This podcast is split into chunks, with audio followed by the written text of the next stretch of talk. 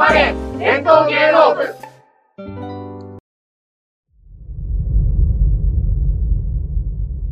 笹やんの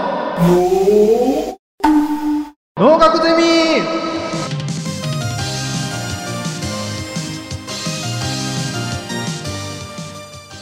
皆さんこんにちは。集まれ伝統芸能部開幕のお時間です。この番組は普段は総合映像プロダクションに勤める伝統芸能好きが大集合。伝統芸能をたくさんの人に好きになってもらうためにあの手この手で勝手に PR を頑張る番組です。ポッドキャスターリレー形式の本番組今回はささやんの能楽ゼミチームがトークします。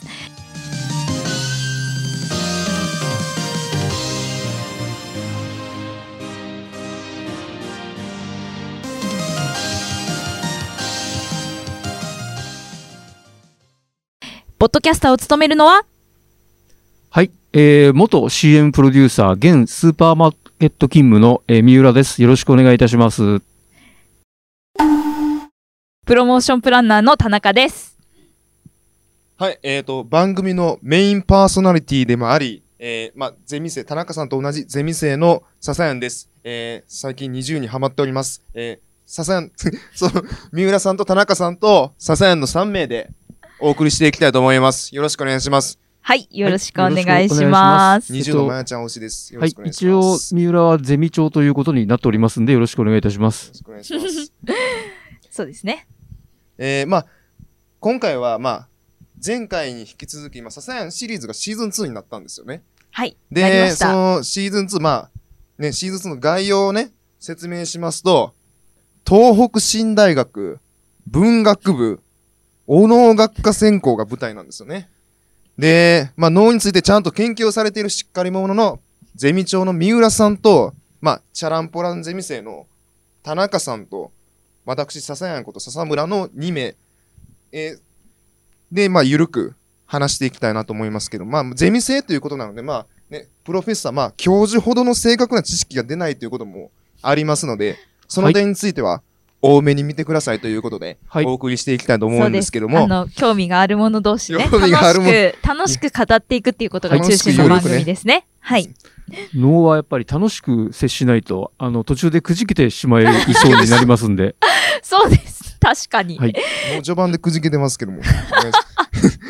まあ、あの、本日のね、メインテーマはですね、あの、演目の天子、はい、天候ですね。船弁慶の二つでお送りしていきたいと思うんですけれども、はい。まあ、そこに行く前にまず、あの、能舞台の構造舞台について三浦さんに、あのーお話しいただきたいと思うんですけども、はい。で、三浦さんちょっと、まず最初に、そうですね。ね。あの、能舞台の話に行きたいんですけど、その前に、まあ、実はですね、あの、このポッドキャストを聞いてくださってる、あの、知人の方から、あの、2点ほどご指摘を受けまして、なんと。い。三浦さん間違ってるよと。うわ。えー三浦さんでも間違えることいや、間違えるんですよ。で、それで結構基本的な間違いが1個大きいのがあって、はい。あの、はい。前々回の最初の収録の時にですね、はい。あの、面をつけない状態をひた面っていうふうに申し上げたと思い,、ね。思いましたけども、はい。あの申し上げたんですけど、はい。ひた面のひたを、はい。なんかね、こう、頭の中で思い込んでて、あの、いわゆるす、すっていう言葉あるじゃないですか。はいはいあの、素の面って言ってしまったんですけど、これ本当は違っていてそ、の面、あの、直なんです。あの、直接の直。直接の直。はい。直接の直の面と書いてひた面。ひた面。なので、これあの、面をつけない素顔の状態のことを、ひた面っていうののひたは、あの、直でしたんで、これを慎んで訂正申し上げます。そんなか、硬くならずいや、これはやっぱね、大きな間違いなんで、あの、ここで訂正してもらわないとまずいというい。や団長ではないんですけど、あとね、もう一つ、あの、あの、羽衣のことを、羽衣。あのはい。ー前回、前々回、あのー、2回触れたと思うんですけど、はい。これもちょっとご指摘受けて、あの我々がその小学校とかで、あの、教科書で読んだ羽衣の元は、あの、能のあの羽衣から由来してるんですよ、的なことを私申し上げたんですけど、うん。まあ実はの、羽衣伝説っていうのは、あの、うん。世界中にあるんですね。ええあのーで、主に、まあ、あの世界中にあるんですけど、うん。で、世界のはよく知らないんですけど、日本で、あの、最古の羽衣伝説っていうのは、やっぱりふ、不土器、いわゆる、フードの、あの、フードに、えー記号の木で、不土器ってありますよね。うん。はい。不土器という中に、うん。えーいくつかあるんですよ。それは、あの、近江の国の不土器だったり、うん。丹後の国の不土器だったり、うん。で、これはあのーえ、天女が降りてきてから、その地上に降りてきてから、その後の展開が結構違っていて、うん。まあ、実はその、あのー羽衣を返されなくて、地上にはいはいはい。うん。残って、うん。あの、その、漁師と結婚して、うん。生涯を過ごすっていう話も、まあ、実はあるんですね。はいはいはいはい。子供あの子供を残してしあの、うんうん。し幸せに暮らすっていうようなね。うん。あのーハッピーエンドパターン。そうそう。もあるし、あとあのー天に帰れなくなった天女は、うん。老夫婦の子として引き取られ、うん。えー天女は酒造りに長け、老夫婦は裕福となるみたいな、これ単語型っていうものらしいんですけど、そういうものもありまして、うん。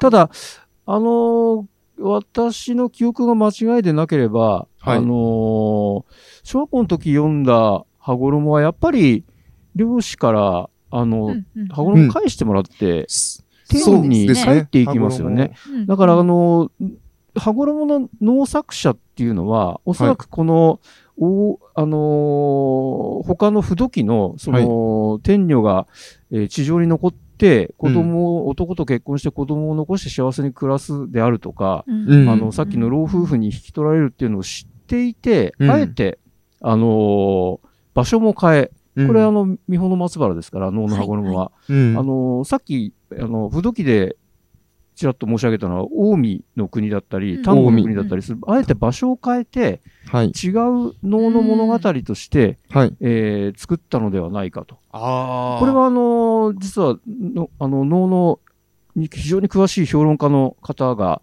あの、能舞台で語ってくれたんで、これは正しいと思うんですけど、ああの、そういう形で能作者がこの羽衣を、うん。えー創作して、で、まあ、あの、不土器の羽衣伝説もあり、能の羽衣もあり、それを踏まえて、えー教科書に羽衣の物語が収録されているというふうに言うのが、ある種正しいかなとうんいうまあふうにその思います。各地域でじゃんけんの仕方違うみたいな。ああ、まあ、そう、でじですかねすね。あのーそれぞれの、こう、物語の展開が異なっているっていうことなんでしょうね。うんうんえーだから、かなりその、羽衣の、能の羽衣をこう、物語をこう、みあのー静岡の三保の松原にして作った作者というのは、かなり意図的にそれを意識して、ちゃんと作っていったっていううんことらしいです。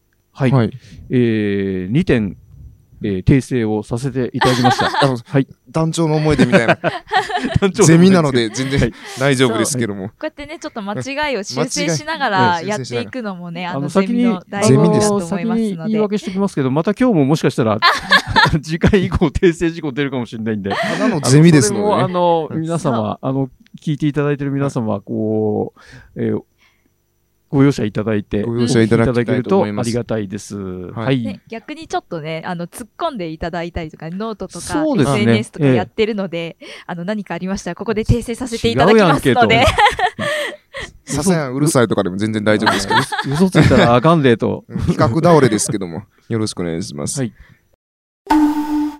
えー、まあ、訂正事項、はい。まあ、うん終わったということで、はいあのー前半にですね、能舞台の構造について、まあ、ちょっと三浦さんにはい。お。話しいただきたいなと思うんですけども、能舞台の構造っていうのが、その、いまいちピンときていない部分もあるんですよ。でね。えで、実際三浦さん何回か見られたと思うんですけども、で、能舞台ってこう、まあ、まあ、大雑把、大まかに言えば、なんかどんな感じなんですえかね？そうですね。はいあのーまあ、かつて能っていうのは、はいあのー神社の拝殿であるとか、芝生の上なんなどの、その、うん。屋外の仮設舞台で演じられてたものらしいんですよね。はい。で、現在のようなこういう整った舞台での演能っていうのは、はい。室町時代の末期ぐらいから一般的なものになったと考えているようです。はい。で、まあ、今の能能楽堂っていうのは、建物があって、うん。えーそこの中に能舞台があるっていうのが、うんあ、のー普通ですよね。うんあ、の、我々の、まあ、もちろんあの、どこでしたっけ？えっと、厳島神社。広島の。広島の、あれは、あの、屋外にありますね。あと、あの、西本願寺の能舞台もはい屋外、京都ですね。うんはいだ。から、あの、神社に行くと結構、あのー現在使われてないにしても能舞台の名残みたいなものは、あのーそうですね。僕、私が見たことあるのは、えっと、ふ富士、富士吉田？富士吉田の浅間神社、あ、使われてますね。そこはまだ。あの、はい。夏にあの滝のや、あの、実際に使われてます。あの、うん実際に野外に、あの、ありますね。だからうんうん、うん本来だったらそれが、あの、えっと、あ、この辺も指摘受けそうだな。あの、えっと、屋外に指、摘しないでください。屋外に設置されてるのが通常なんですけども、あの、近代になって生まれた能楽堂っていうのは、もう、あの、ある一つの建物の中に、うん。あの、また、あの、の能舞台としてしつらえられているというのが、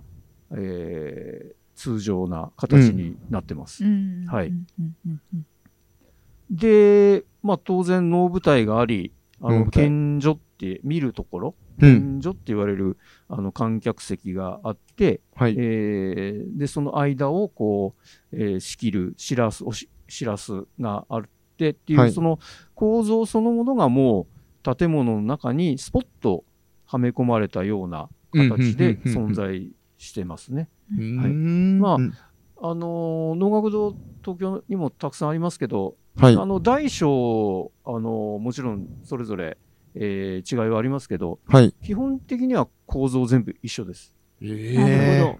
つながってるあの違ってることは何も、あの、全く同じ構造ですね。はい基本はその花道みたいなものは歌舞歌舞伎座にはもう常設されていてっていうことですよね。そうですね。だからあの、能楽堂の場合はもう能舞台は全くあの、常設っていうかその、全くこう、えー変更のない状態でこう、常にあるっていう形ですね。だから、そこで例えば、うん。あのー能舞台で、なんかコンサートみたいなのやるって言っても、そそのために何か失礼を変えるなんてことはないっていうことですね。うん。一回だけ、そうですね、あのーえっと、青山にある、これちっちゃい能楽堂なんですけど、はい。鉄線会っていう能楽堂があって、はいそこであのーえっと、アングラ演劇見たことあるんですけど、うんはいあのそこの時もそのまんま能舞台そのまま使ってますから。なるほど、ええなるほど。あとあのー昔1960年代に、あのー実験工房っていう、あのーと、音楽と演劇と、それから詩、あポエムの詩とかうん文学とか、うん。全部こう総合して、えーあのー一つの芸術としてうん推し進めていくっていう団体があって、うん。これはあの滝口修造っていう人があのリードしたんですけど、うん。実験工房が2、3年前にこう、あのー当時を振り返ってっていうのかな、あのす再演みたいなことをしたんですよ。で、音楽をやったりするんですけど、その時鉄線会でやって、で、同じように、やっぱり全くなの、あの、の能楽堂、能舞台の質は何も変えず、まあ、変えられないですよね、もうね。きっちり、そうですね。固定してできてるからっているのでね。あの、うまく使いながら。うんというよりも、あ、の、能楽堂の空間っていうのは、非常にと、あのーやっぱ特殊だと思うんですよ、すごく。うんこう、うん。能楽堂、あのお二人とも今度いらっしゃってみるとわかると思うんですけど、はい。これも、まあ、一回前かに、あの前々回にも申し上げたと思うんですけど、本当静かで、うん気持ちがこう落ち着く空間なので、ヒーリングスポットみたいな。ですね。あのーそうですね。まあ確かにい、まあでも癒されるんだけれども、うん。とてつもないこう緊張感を持った静けさみたいなものがあるわけですね。だからそこをこう、一気にその空間にあの見るものをこう引きずり込んでいくっていうこう特殊な空気感がありますね。はいはいはいっていうのがまあ能楽の全体の印象っていううん。かあのことかと思うんですけど、うんあとまあ、あのー具体的に言うとこう、まあ、舞台があって、うん。なんとなく写真とか見たことあります？こう舞台があって、左手にこう橋、橋、橋がかりっていうこう廊下みたいなのありますよね。写真で見たことあります。はい。あのーあ、あれ、えっと、廊下みたいなのが橋がかりって言うんですよ。はい。で、あのー能や能楽師たちが出てくる、あのー一番左にある幕があるんですけど、はいこ。れ上げ幕って言って、揚げ幕。え上げ幕をこう上げ下げすることによって、この能楽師たちがこうね、うん出入りするんですよね。で、そこからこう、あの、出てきて、うん。えーで、舞台上で、あのーうんうんうん演能が行われるといううんようなことで、で、舞台で言うと、まあ大きく言うと、あのーそうですね、大体、あのー舞台が4本の大きい柱に囲まれていて、うん。大体3軒四方ぐらいの、うんあのー真四角な部分を能舞台。になってますね。ノーブだ。一軒って1.8メートルですね。え、そういう単位ってあんまりお二人とも認識ないですかね。そうですね、はいちょっと日本のはね、日本らしい測り方。映画とか、え、映画とか、え、CM とかはいやってる人は、大体今でもそう言うんですよ。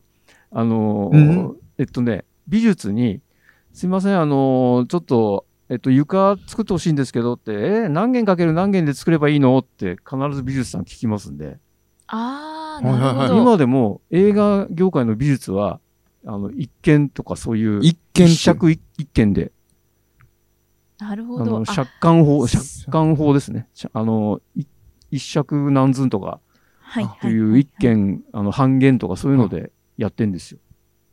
今もまだす、おそらくそうですよね。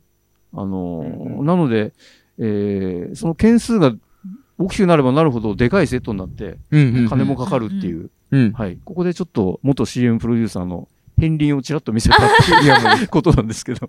あの、三浦さんに指摘しないでくださいよ、もう。間違ってても。いやいや、大丈夫。指摘してください。では、田中さん、あの、最後にはい。お知らせをお願いいたします。はい。では、最後にお知らせをさせていただきます。本番組は TFC ラボポッドキャストステーションブレインドレインの番組です。えーブレインドレインではノートを開設しております。えー本日のトーク内容の詳細やあの補足などを載せておりますので、ぜひ合わせてチェックしてください。それでは引き続き伝統芸能を楽しく勝手に PR していきます。次回公演までさようなら。さようなら、皆さんありがとうございました。ありがとうございました。ありがとうございました。さよなら、ありがとうございます。